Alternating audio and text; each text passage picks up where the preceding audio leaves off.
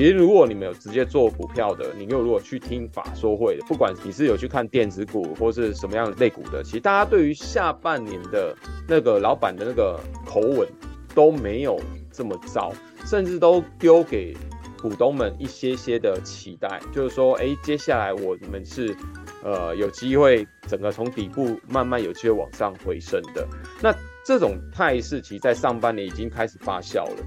这一波涨，其实你会发现说，哎，明明企业的财报公布出来，也没有说真的亮丽到什么样的地步，可是整个股价，就是说所谓的预期含进去那个估值，已经慢慢的 recover 回来了。越痛快花钱，越能把钱留下来。大家好，我是财务建筑师 Lydia。Hello，我是小编心怡。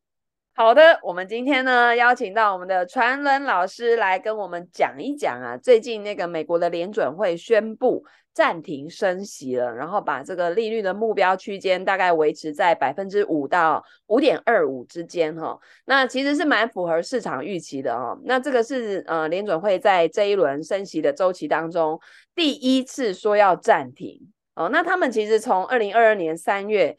启动升息的这个周期以来，已经整整加了十次哦。那累计这个升息的幅度已经来到了五百个基点。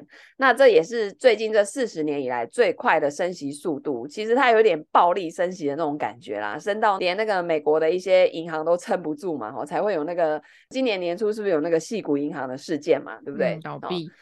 对，那。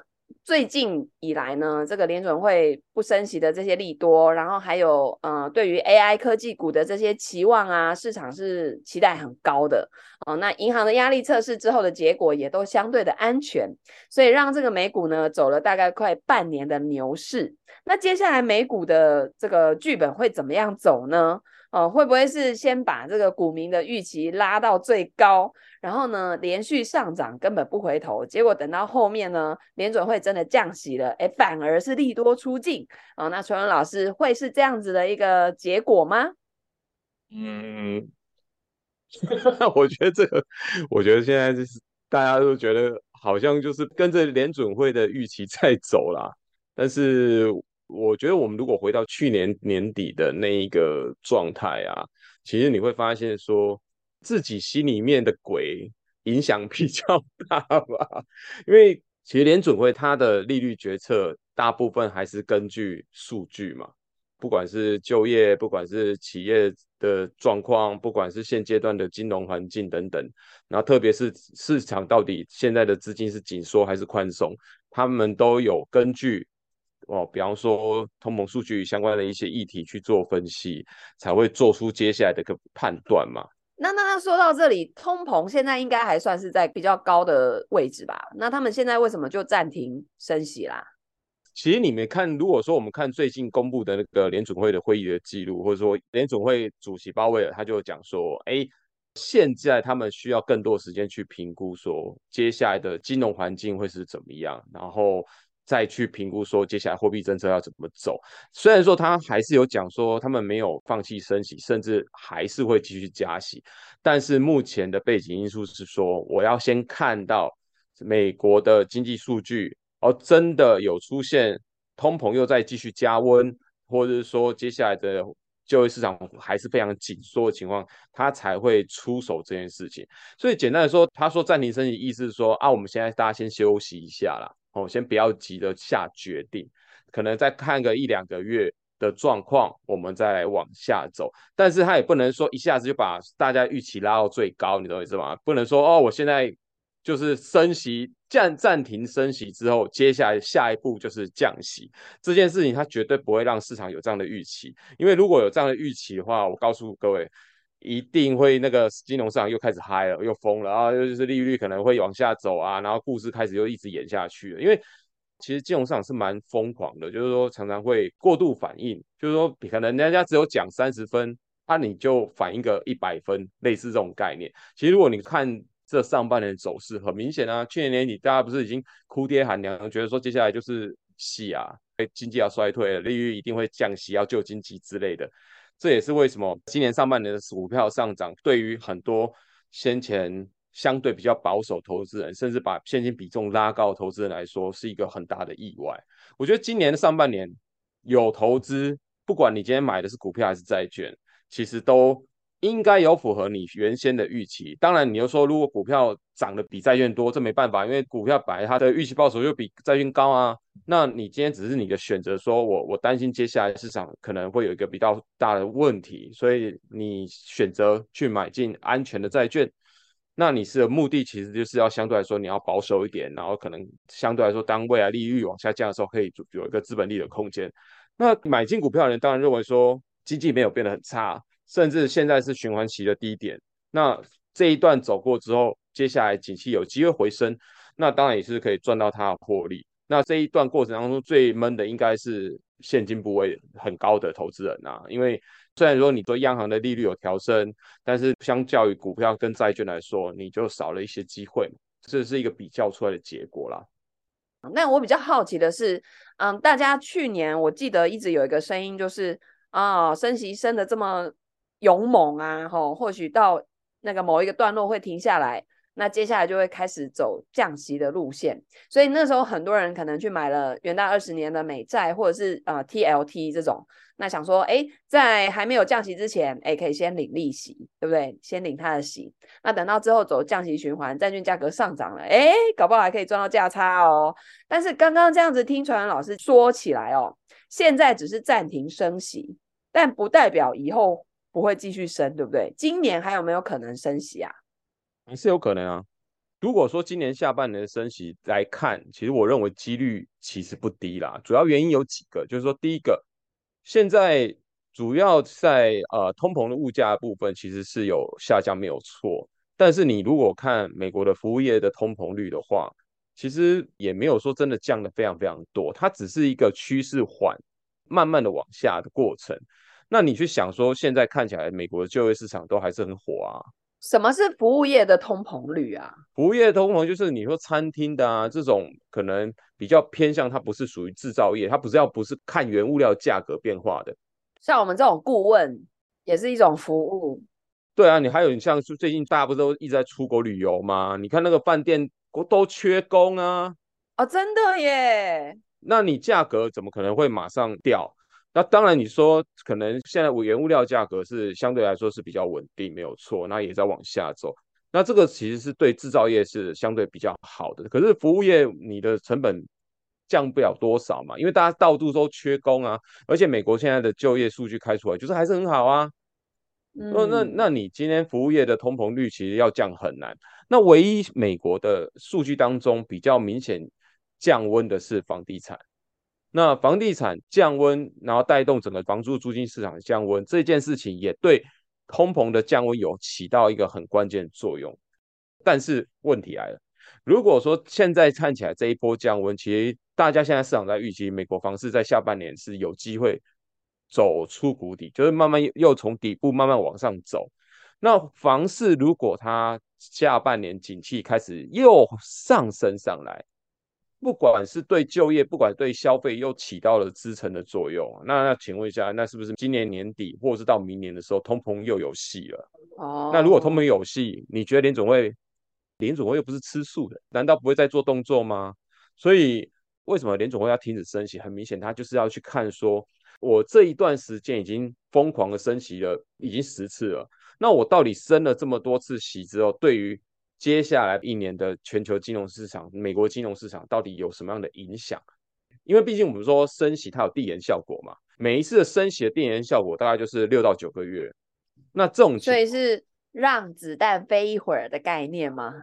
当然啦，你不让子弹飞一点，然后后面一直在拼命在灌火力，那你你是不是给他怕好戏哦？那不可能啊，联储会绝对不可能要把经济打死的嘛。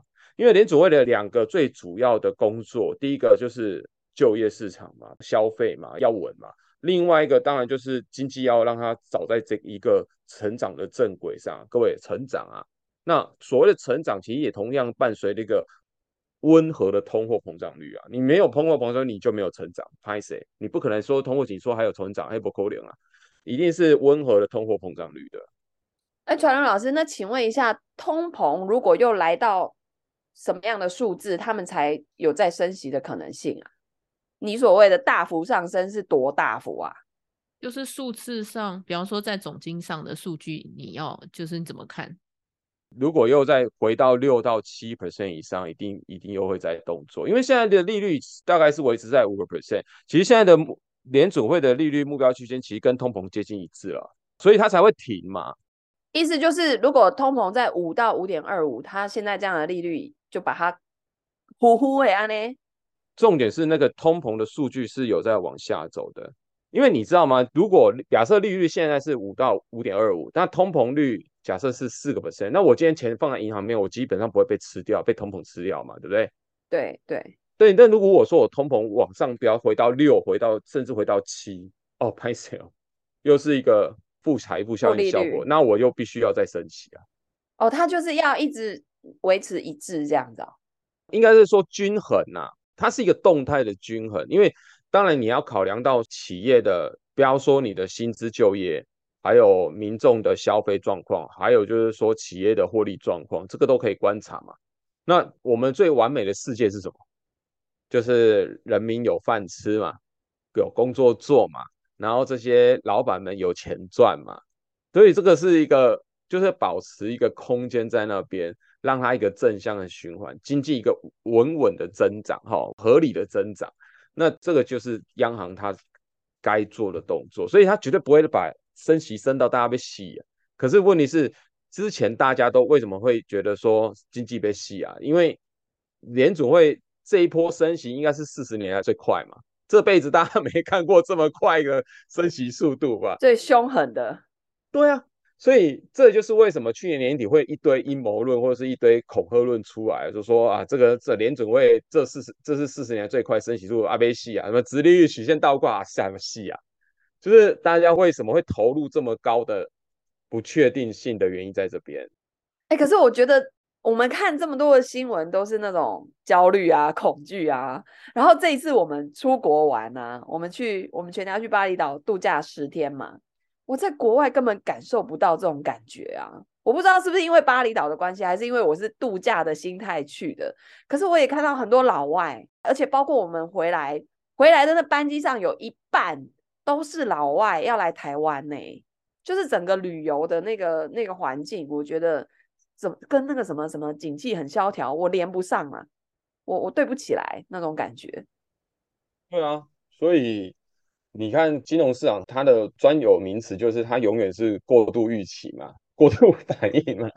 那同样的啊，现在你看今年上半年已经涨这么多了。我刚看了一下，像比方说我们之前常讲的 VT 就好了，VT 今年以来已经涨了十三点九四个 percent，全球全球股票的已经涨了十三点九四。可是你看大家之前一直投予很高期待的，比方说二十年期的美债，对不对？美债 ETF TLT，底下 TLT 它现在今年以来涨多少呢？一点九。哦，总报酬哦。哎、欸，我还记得我们是不是有一组那个财务规划的个案？他们好像在去年底就买了 TLT，然后我记得那时候传人老师在跟他们一对一 review 投资部位的时候，就有说，那这个很有可能就是到时候股票会涨得比债券快。如果说降息的预期没有来的话，那会损失的机会成本就是，哎，有可能股票是涨更快。哎，果不其然，真的发生了耶。对啊。而且你知道，如果我们把时间拉长到一年来看啊，就是 TOT 它一年来看，假设你投资人从去年的八九月就在担心这世界要崩坏了没有，然后你就买进 TOT，你知道报酬率多少吗？报酬率是负的十二点五五 percent 到今天啊，是哦。但是当然，如果有含息进去的话，没有那么多啦。但是你就是不好啊。对啊，这个我觉得。很多时候买债券啊，亏了价差之后，我们自己会安慰自己说没关系，我中间有领利息，我填回来其实没有赔那么多。那我就觉得很好奇，你为什么要买一个东西来套牢啊？对啊，这个就是啊，这个你你也很难讲啊。对，所以我觉得真的很难猜啦。每次哦讲到这边，我就会觉得大家不要再猜什么股票债券，你就都给他买啊，对不对？那个开大开小都给他压下去啊，只是那个比例配置不太一样而已嘛，对不对？对啊，然后我们就会再讲一个数字。你看 TOT，我马上去找了那个含息的数字。假设我们用回测从去年七月一号到现在的 TOT 的的总报酬率来看的话，它的资本利得再加上配息，它的总报酬是负的九点五一 percent。可是相比之下，如果你那个时候没有被市场吓坏，有没有？然后没有去期待说我接下来要赚那个降息的超额价差的话，你买的是 VT，同样的时间，去年七月到现在，你的总报酬率是正的十五点八二 percent。哇塞，那一来一回差二十四趴，哎，是啊，很很差二十四趴。你如果是有做股债配置的，就算你不动你的股票。用五十五十的话，你同样也是很好啊。可是你偏偏就是俩孤招比的人，就是很倒霉啊。你因为那时候被吓坏了嘛，觉得说崩盘就在眼前，那你全部去放现金还好，你如果是全部都去压 TOT 美债，那就很嗨啦，对不对？嗯，就比较可惜啦。哎，那传人老师现在那个联准会它暂停升息，让大家 喘口气嘛。那这个对投资市场有没有，会不会有什么影响？这样子是可以乐观看待，还是怎么样？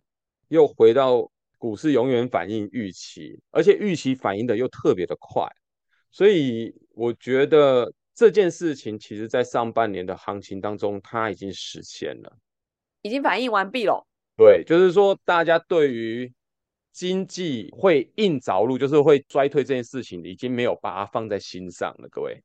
对啊，我跟你讲，那个桃园机场人满为患呐，People Mountain People Sea 哦，对，人山人海。我想说，这是哪里在萧条，哪里在景气不好啊？对啊，所以很明显，其实我觉得我们应该要这样看市场，就是说，其实现在市场的反应，这上半年的结果，在告诉我们的是，市场的那种紧绷的情绪已经缓解了。那在联准会暂停升息这个事情上面又得到了证实，所以现阶段大家对于说哦，可能强势升息所造成的，比方说成本大幅上升、获利影响的一个担忧都缓解了。那再搭配说，其实我们可以看到上半年我们之前也已经有讨论过，或是我自己我在 VIP 报告里面有写过，说其实很多的企业、各行各业、各产业，其实对于今年的下半年的展望，虽然说都还是在一个有些产业甚至还在衰退，有些产业是在整个景气的谷底，但都对于接下来看法上没有像去年年底来的这么糟。其实如果你们有直接做股票的，你又如果去听法说会的，不管你是有去看电子股或是什么样的类股的，其实大家对于下半年的那个老板的那个口吻都没有这么糟，甚至都丢给。股东们一些些的期待，就是说，哎，接下来我们是呃有机会整个从底部慢慢有机会往上回升的。那这种态势其实在上半年已经开始发酵了。这一波涨，其实你可以发现说，哎，明明企业的财报公布出来，也没有说真的亮丽到什么样的地步，可是整个股价就是说所谓的预期含进去那个估值，已经慢慢的 recover 回来了。简单来说，说大家又在涨那个预期啊，所以接下来我觉得市场还是会继续反映这件事情，因为现在行业并不是说全面性的完全都复苏。虽然说像那个一些像航运啊，或是一些旅游啊，或是一些其他产业等等，他们都还是在回升的过程。那这一段时间，我觉得下半年就大概就是反映这样的一个预期，可能不同的行业它有不同的周期，然后大家随着说，哎。利率开始没有再继续往上升，成本没有继续往上加，大家会那种有所谓的溢价的空间开始出来，所以可能会变成一个比较轮动的格局的状况。那这个我觉得你可以看，像台湾最近公布的六月份的 PMI 数字就很明显啊。它最近公布的数字，我就觉得，哎，像台湾的进出口数据好像就没有太差，因为你看从六月份制造业 PMI 就已经回升到四十八点三嘛，原本是四十一点三。来到四十八哦，那升很多哎。对，更重要是你要去看细项。虽然说这些数字都是什么经济数据，你可以讲说它都是过去发生的，没有错。但是你要去观察的不是它的数字本身，而是那个趋势。你要去比较。你看，比方说像我们六月份公布的那个 PMI 数字当中的新订单，我们台湾的六月份制造业新订单就来到五十二点七。你知道上个月多少？三十四点三呢。怎么一下多这么多啊？对啊，所以其实你可以看到新订单很明显已经拉上来，对不对？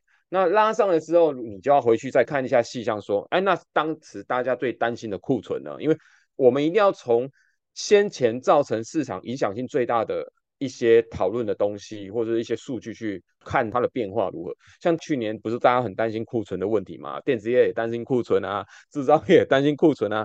那你看这一波最新公布的六月份数据，其实。库存又继续往下走了。之前上个月公布的时候是四十四点七，这一次公布是四十二点七，已经是创下二零二二年十月以来的新低了。哦，都消化完毕了。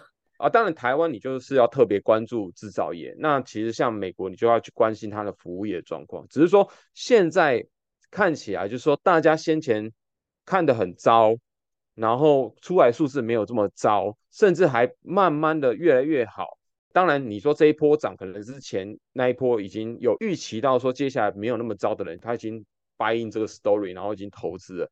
那接下来就是陆续资金归队嘛，原先看得很差的，在旁边观望的都会怎么样？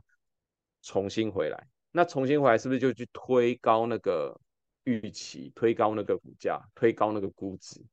那这个就是目前看起来下半年很可能的剧本，只是说。这个剧本到底要演多久？同样的，联准会已经告诉你他的想法了。他现在暂停升息，不是说他认为接下来万里无云，不是认为说通膨已经离我们遥远了，而是说他必须要更多的数字是确定。简单来说了，我联准会我都不知道接下来会怎样，大家都在猜。那只是说，我现在先暂停升息，来看看。数据的变化如何，我再来决定我下一步。所以他他没有放弃升息啊，嗯，边走边看。是啊，那这个又回到就是说，同样的，你今天在上半年如果相对比较保守的，你现金满手的，你就会很尴尬了，因为低点你根本就错过了。那你现在要进去买，你又回到你到底现在要买股票还是买债券？都买啊。是啊，投资人就是常常会陷入于要么左边，要么右边，要么多，要么空的那种选择。事实上，其实你应该要重新回到你的风险属性上。如果你真的能够承担波动，当然你你投资比较积极的，或者说现在当红的正在涨很多的，其实这都是一个选择。但是如果你很害怕波动，那你势必要在股债配置上，你要自己要多花点心思啦。嗯，哎，那这样子的话，就是现阶段对债券价格有什么影响吗？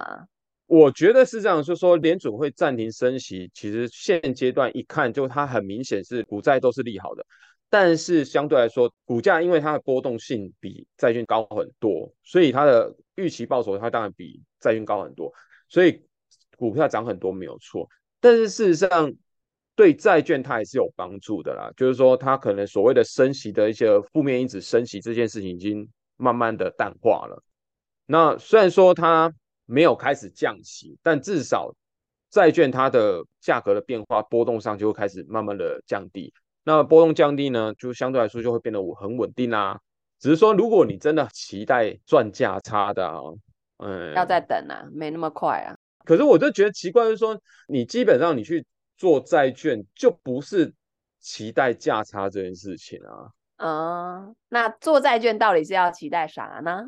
其实做债券最主要是因为你想要获得它比较好的收益率，以及它比较稳定的波动度啊。我觉得这是很重要的啊。就是那个价格不要上上下下这么剧烈，这样。对啊，像。我们不是做过很多财务规划的个案，其实他们的投资组合报酬率的目标，其实只要有五个 percent 就可以了。那事实上，你用一些高平等债券去锁定那个收益率就 OK 啦。你也不用真的说去为了要创造那三十 percent 的报酬去冒那个波动风险吧。所以看那个需求跟看功能啦，对不对？对啊，对啊，对啊，对啊，对啊，对啊。所以这就是我们一直在讲说，其实债券相对来说现阶段呢、就是说它在值率上可以满足很多对于利率的一个需求的投资人，然后再来是它的低波动的优势，又可以满足一些保守的投资人。我觉得对于报酬率没有特别的要求，或者说没有特别需求投资人来说，我觉得不管股票涨多少，都不要被它吸引去，因为。对现阶段债券的表现或债券收益率已经能够满足你的需求了，你真的不需要花那个时间脑筋去买那个你很难去 control 的东西啊。因为大家现在，比方你说 AI 标的乱七八糟的，你说电动车 Tesla 也开始回来了，那你现在再去，你不是是又是追着人家后面尾巴跑吗？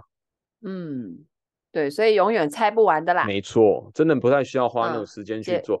嗯、那因为当然我们这一次要讨论的是联储会暂停升息嘛，那当然联储会暂停升息对股跟债来说。都是一个比较正面的驱动因子，但是你说现阶段来说，其实股票跟债券相关性其实很明显，可能快要出现负相关喽。哦，过去是正相关诶，过去是正相关，齐涨齐跌啊。对，齐涨齐跌。那这一波很明显是债券几乎完全没什么涨，然后股票涨翻天了。嗯，所以我觉得大家现在就是投资要有那种买套餐的概念。就我们一进到麦当劳，你不会只吃一颗汉堡，你也不会只吃一盒薯条，你也不会只去喝一瓶可乐，你会把它组合起来。所以，我们大家在做投资的时候，也要开始有这样子的思维，这里配一点，那里配一点，然后，嗯，去看看你对于未来的预期是好的话，那你就股票多配一点；然后稍微比较保守一点的，那你就债券多配一点。但是千万不要。零或是一百啊，一定都要雨露均沾，把它去做这样的配置。那这样子长期下来呢，你就可以看到效果。然后你你也不会一直在市场上被扒来扒去，或者是要一直追风口、追热点哦，然后让你搞到最后觉得啊好累啊，我果然不适合投资哦。投资其实不是这样子做的哦。嗯，倒是我觉得 还不会被扒啦，应该还不会被扒，因为这波。股跟债应该都还是有表现，看起来唯一真的我觉得会比较可惜的就是站在旁边看的人。确实啦，我们以前有同学从零八年之后就一路看到二零一九年嘛，然后二零一九年好不容易鼓起勇气下场投资之后呢，又遇到二零二零年那个美股熔断的事件，然后就是因为他一直错过，然后每次选到那个点进去了之后呢，他自己又会再次证明他果然不适合投资，但实际上真实的情况并不是这样的。如果说你一直长期把钱放在市场上，你要遇到那种诶每年要美股熔断的几率其实也不高啦。所以啊，投资它最终就是呃，像我们在反脆弱那本书里面所讲的，就是去制作一个渔网，把网子放在那里，等鱼自己游进来。嗯，这个是我觉得最做少得多的方式，也是一个非常舒服的投资方式哦。那如果说要一直去追这些热点啊，实际上我们每个人都不是那种专家呀、学者啊，每天要盯着这些大量的资料看，没有办法像传伦老师这样对这些东西乐此不疲的人。嗯，那你就适合呢，好好的去做好你的资产配置。好，所以结论就是资产配置还是很重要的，对吧？它让我们在投资的道路上可以走得比较顺利，也可以走得比较长远。非常谢谢传伦老师。如果呢，想要听更多传伦老师每个月对于全球总体经济的分析，还有我们家投资配置的逻辑跟标的怎么去运用的一个方法的话呢，都欢迎加入精灵理财 VIP 的订阅制。每个月呢，传伦老师会对全球总体经济做一个分析，还有我们家投资部位的建构的逻辑啊，那大家呢来学这个底层的逻辑，会对你更有帮助哦。那如果你对于经理理财 VIP 有兴趣的话呢，可以点击 Show Notes 里面的连结，它有相关的介绍。最后呢，非常谢谢传伦老师今天的分享，谢谢，耶，谢谢传伦老师。好的，如果你喜欢我们今天的分享，欢迎按赞、留言、转发给你身边一直在关注升息这件事的好朋友们哦。那我们就下次见啦，拜拜，拜拜。拜拜。